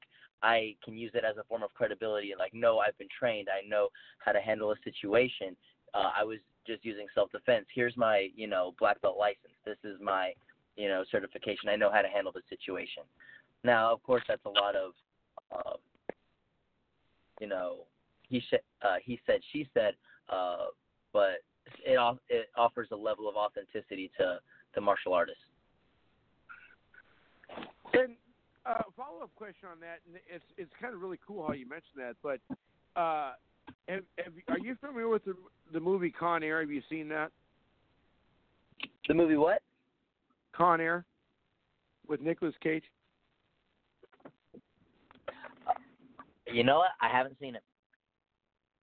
Okay, well there's a there's a scene in there where you know he's uh uh he's leaving a bar with his wife and uh they he basically gets uh ganged up on by three guys one pulls a knife and he basically takes his hand and shoves the guy's jaw up into his head and kills the guy.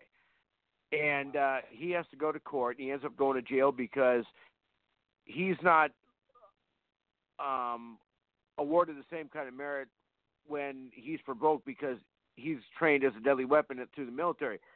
So let me ask you this: If you were provoked, and like in a bar or something, you got provoked and the guy, and then you really injure the guy, does the same thing apply, or is that just Hollywood do that? I feel like in the context of that situation, it would have been a lot of um, just drama to add to the story. But if someone pulls a knife on you, you can't be held, you know, accountable for protecting yourself. A lot of what personally I've been trained in is um like if someone pulls a knife on me, I know specifically how to uh disarm them. I know specifically how there's even a move where you can uh like hold on to the knife as they're holding on to it uh, and turn it on them, which is a little bit more um, bloody maneuver, but uh, you can't be held responsible for protecting yourself in the way that you've been trained how to, especially if someone's threatening your life with a, a legit weapon. You know, and then protect you uh, you also like know like uh, a lot of like pressure points on the body, like you know, it's like uh my brother in law is really good like he knows like pressure points. Like if he'll he can like push a pressure point and then you go down like uh you you know you go down like uh like like that. Do, do you know a lot of those or is that not something that's studied? Yeah the, the thing about pressure points is pressure points are good for not an intense situation. If someone's getting a little bit rowdy and a little bit rambunctious before things escalate too far a pressure point can be good for that situation. But when it comes to like blows and like you know there's grappling and you know there's strikes being thrown you have to uh, pressure points might necessarily cut it. For one adrenaline's pumping and a pressure point you might need to send a little bit stronger message than uh, you know a pressure point. But also it's they're very um, peculiar like you have to hit a very specific point for it to be effective and it's kind of hard to do in the heat of the moment when things get too escalated if you can keep the calm about yourself when the tension starts to rise, it's a good it's a good way to diffuse a situation.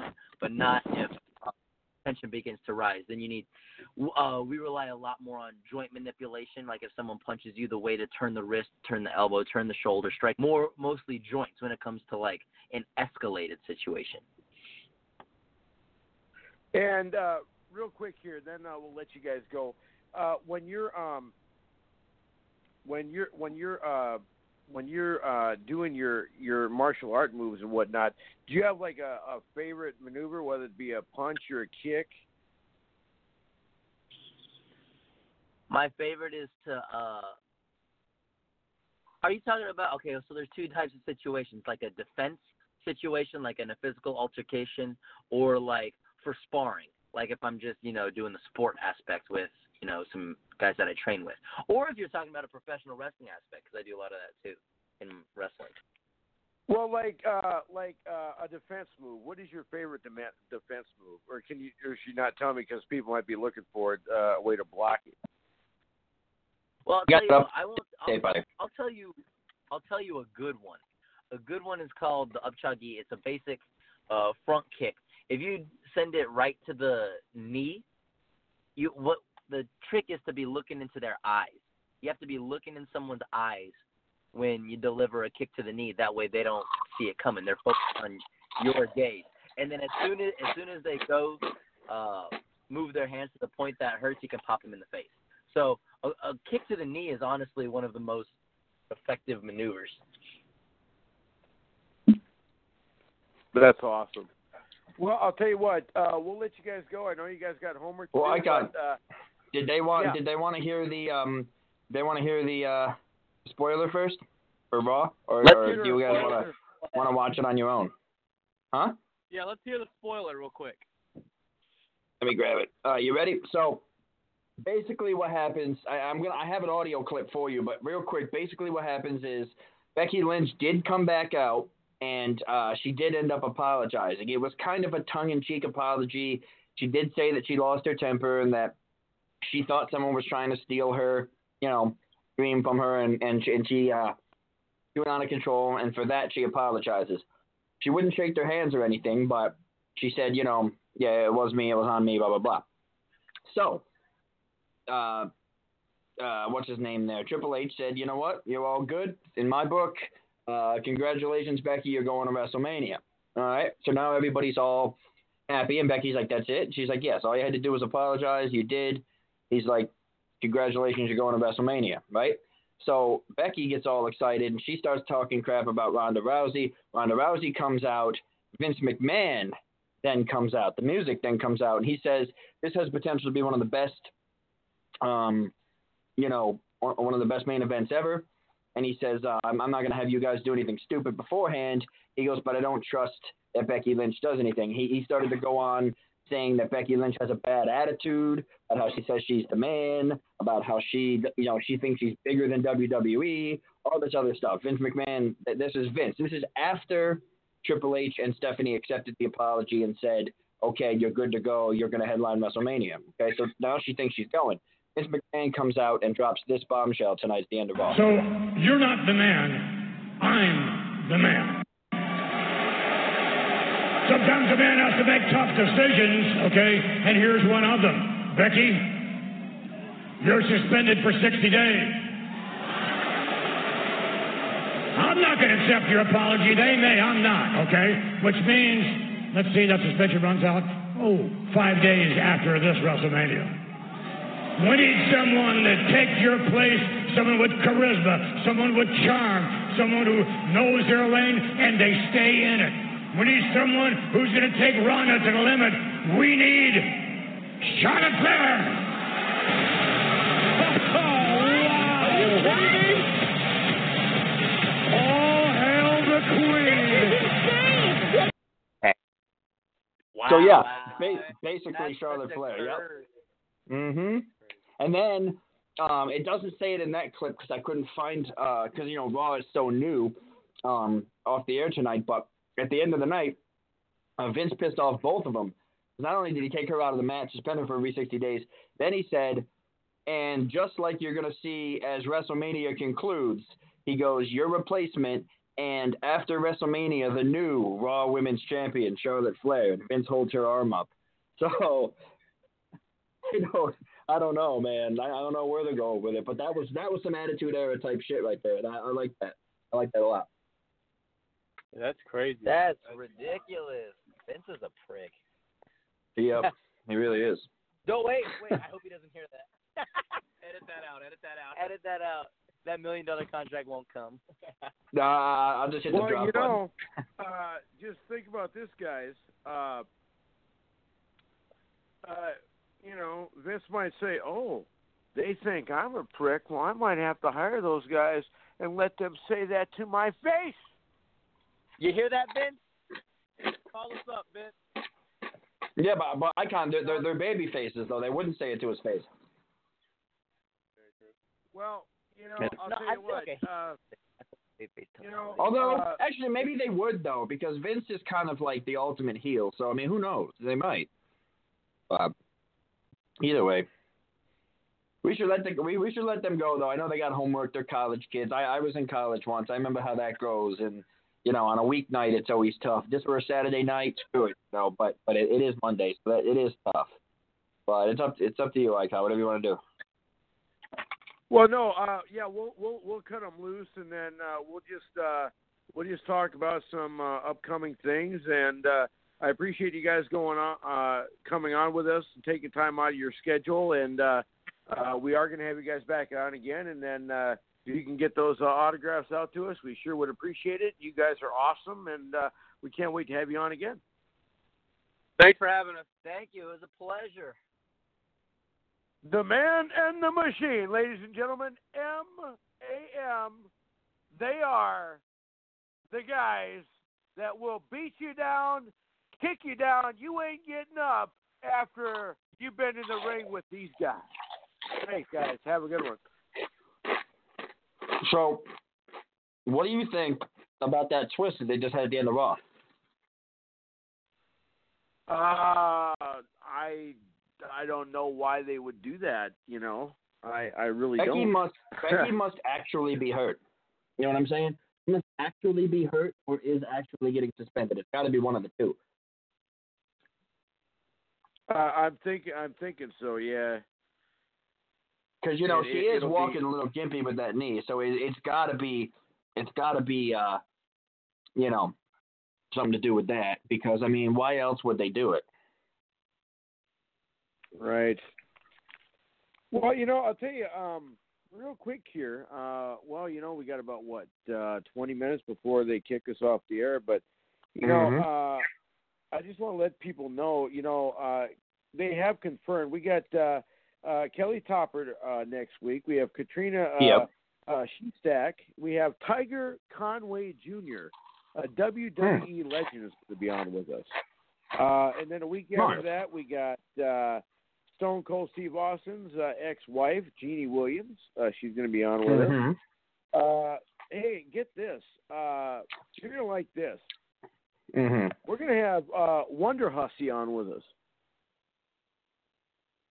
Hmm. Okay. Can I give you a little background about? Can I give you a background about Wonder Hussy? Of course. Well, what uh, Wonder Hussy, what she likes to do is she likes to go to exotic locations and take pictures of herself not wearing any clothes. Okay. And uh, That, that sounds that sounds awesome. I mean, but I mean, you, you you're saying it like it's something that's going to shock me. That sounds awesome. Right, and then uh, you know it's it, it's great. Um, kind of like you know, uh, on uh, Facebook Messenger, I was talking to some wrestlers, and here's what's interesting about uh, Wonder Hussy. And I said, "Is that your real name? I don't really want to call you." She said, "Yeah, you can call me that type of name." And I said, "You know, what can I help you with?" She says, uh, "Would you uh, would you have uh, room for me on your podcast?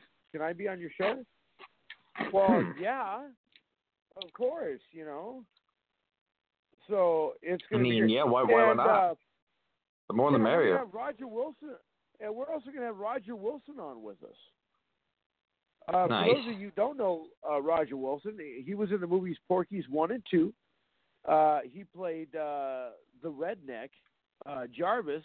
Uh, he was the guy that got beat up by Porky, uh, which uh, led them to go out and destroy his nightclub. So uh, he's going to be on with us to talk about that. Uh, how about this one? Diana Hart Smith. Uh, that's, uh, of course, uh, Davy Boy Smith's uh, widow. Uh, she's going to be on with us. Uh, turning the page, uh, Terry Perry is going to be on here with us. Uh, Terry Perry. have, uh, yeah, we're going to have uh, PJ the Whip. Hmm. We're also going to have Mariah Prussia come back on with us. We're going to have Bill Dundee. How about Bill Dundee? That's going to be great.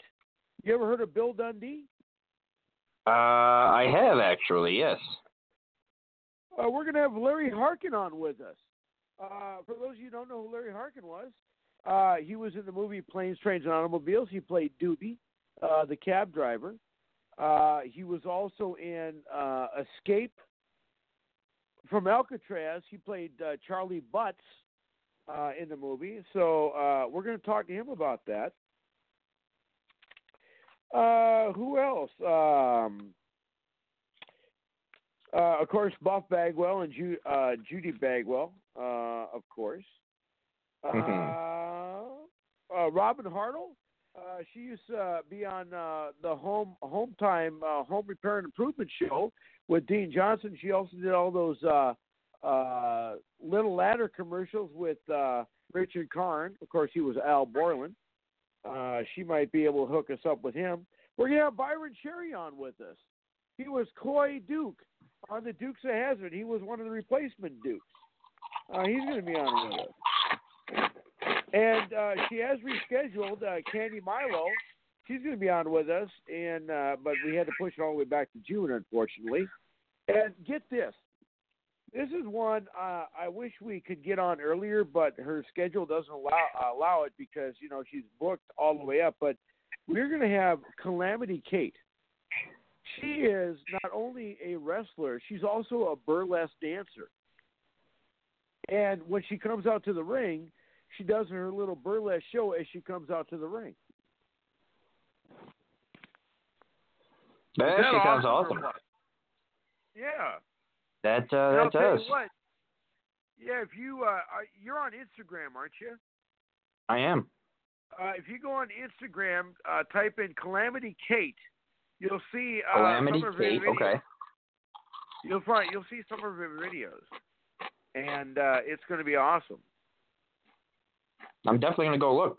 Um, for sure. Yeah, you know, and also uh, go on Facebook and type in Wonder Hussy, uh, and you uh, you can see a lot more of her than you'd think uh, uh, that you can Hmm. see Uh, like for free. for free. Yeah. Oh shit. Oh shit. Okay. Well then that's cool. I'm definitely down for that, man. I mean that's you know that's definitely not something that I'm going to uh pass up on the opportunity on. Uh real quick though, I did want to get this out because we did promise twice per show. We did talk to the man in the machine for a long time.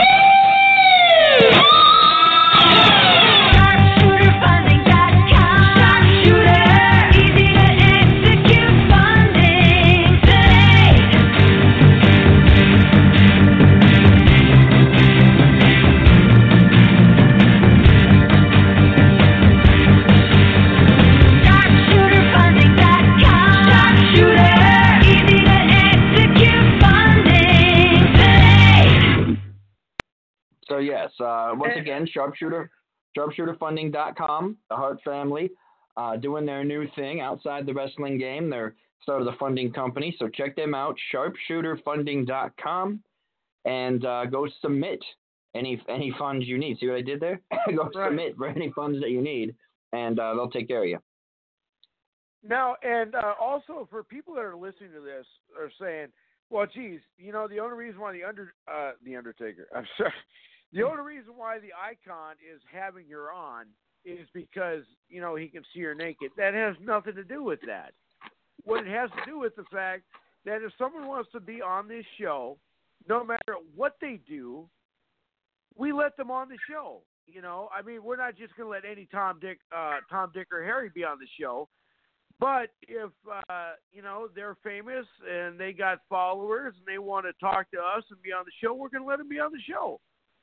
It it it has nothing to do with the fact that I, I've seen her nude. It has nothing to do with that. So if people are thinking that, stop thinking that because that's Well. Icon, I- l- let me do this because we only got a couple minutes left to go, but I, I'm actually curious. I saw your post over the weekend about how somebody called in and said that they love the show, which is amazing because we love when people you know, they, they either send us comments or, or Facebook or whatever it may be. A lot of people love the show. In fact, 99% of the people who listen to it love it. But there was somebody who, um, I guess, submitted something saying that Big Swing, Doug Williams, and the Granny Hulkster are great, but the icon sucks.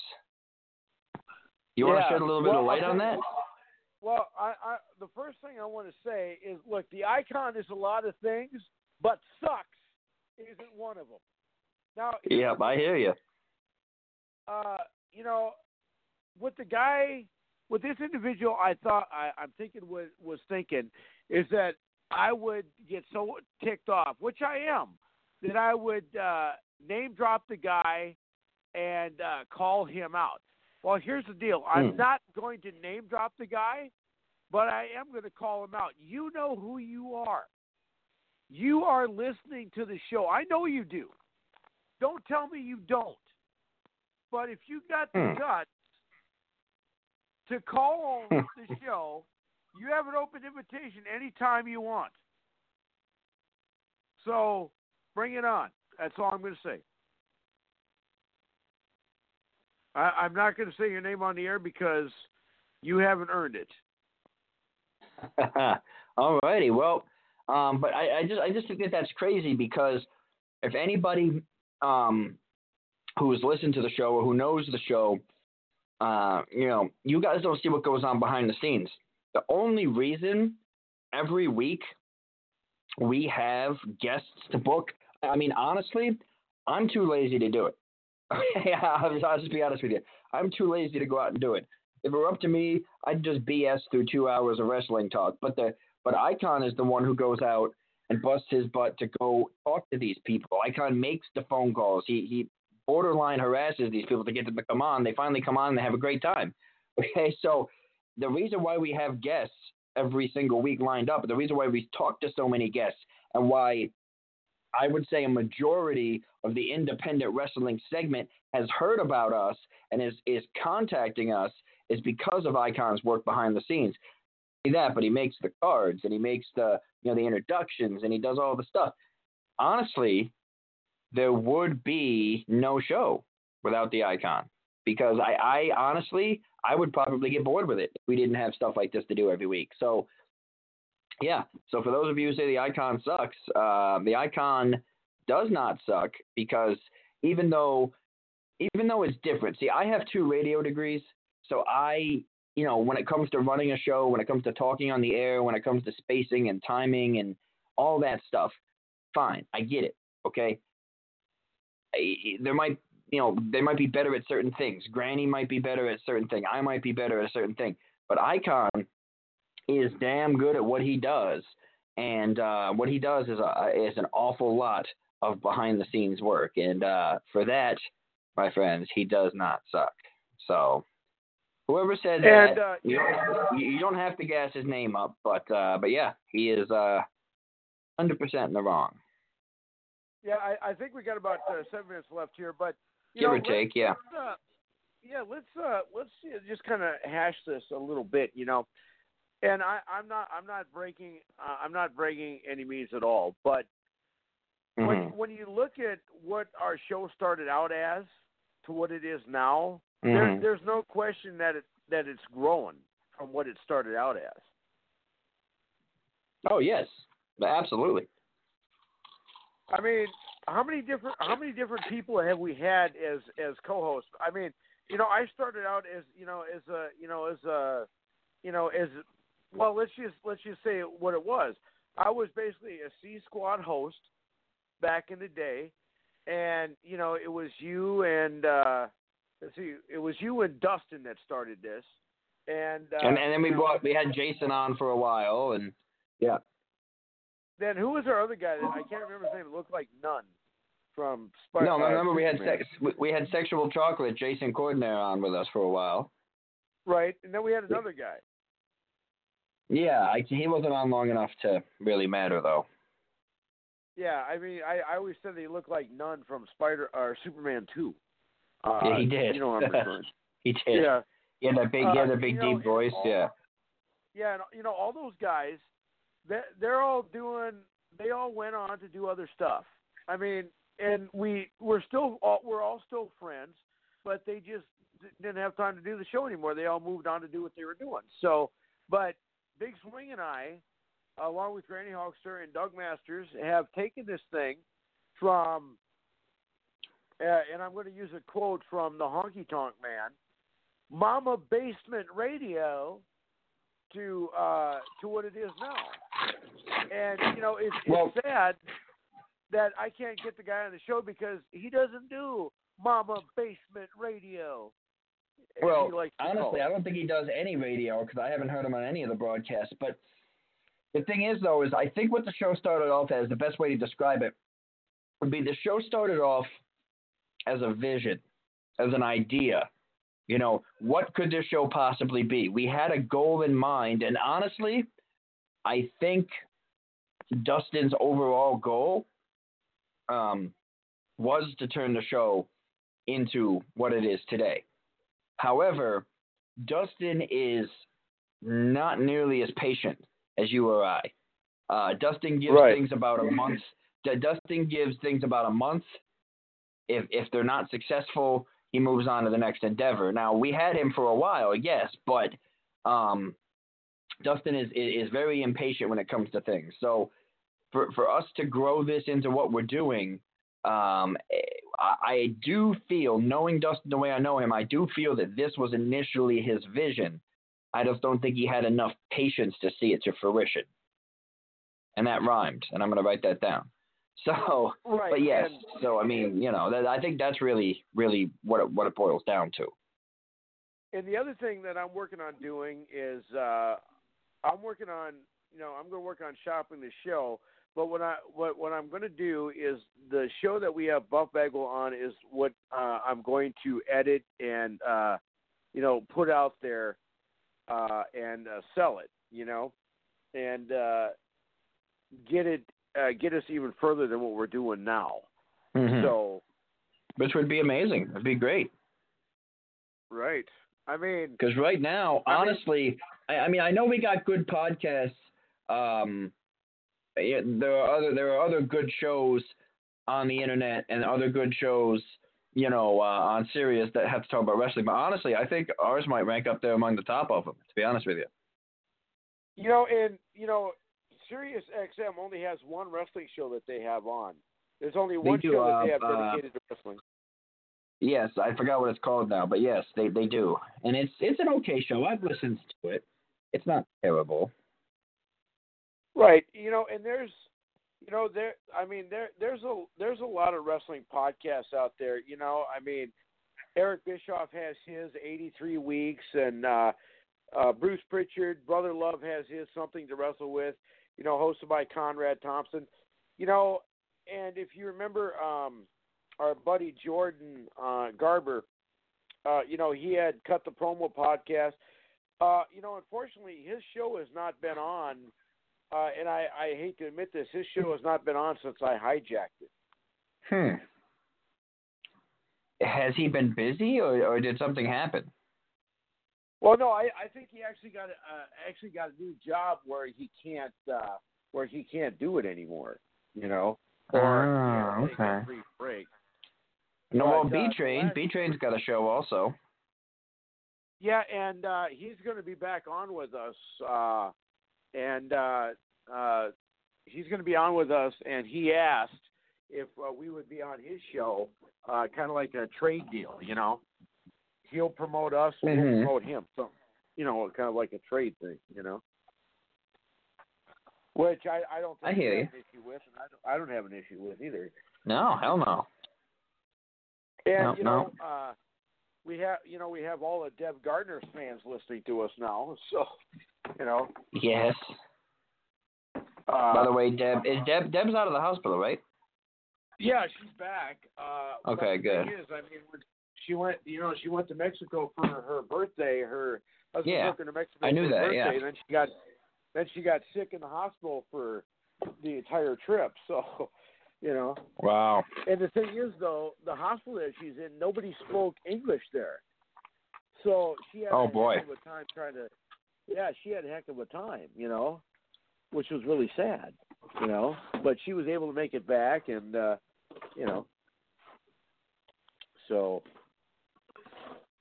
There it is. yes, So, anyways, we do. Uh, we are gonna we are gonna check out. Um, once again, this was a good Monday night. We actually ended up having the man in the machine on with us the entire night, which was great. They're cool guys. Um, you know, wish them the best, and and hopefully we will have them on again in the future. And hopefully they end up uh, winning all the gold that we know that they're capable of winning. Uh, I just wanted to play uh, this real quick before we sign out because um, I, I, I, you know, everybody has greatest moments. Well, the greatest moment of my life. is. Edge will spear John Cena over and over again if he has to. Oh, no!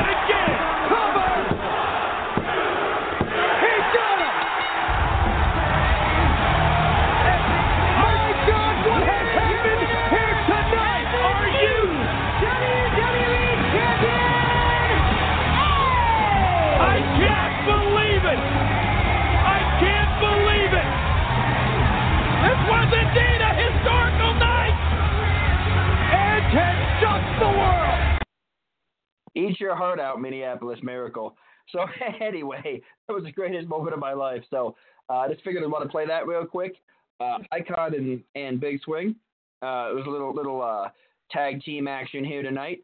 And uh, Granny, hope everything works out uh, with your sleep test and, and things are positive. And uh, hopefully we'll see you next week. And for the Cowboy, Doug Masters, well, hopefully uh, everything's good with your surgery as well. And hopefully we can get you back uh, you know, in the swing of things pretty soon as well. So once again, Big Swing, the icon, New York, North Dakota. We will see you next week. Dead man walking. You've done it now!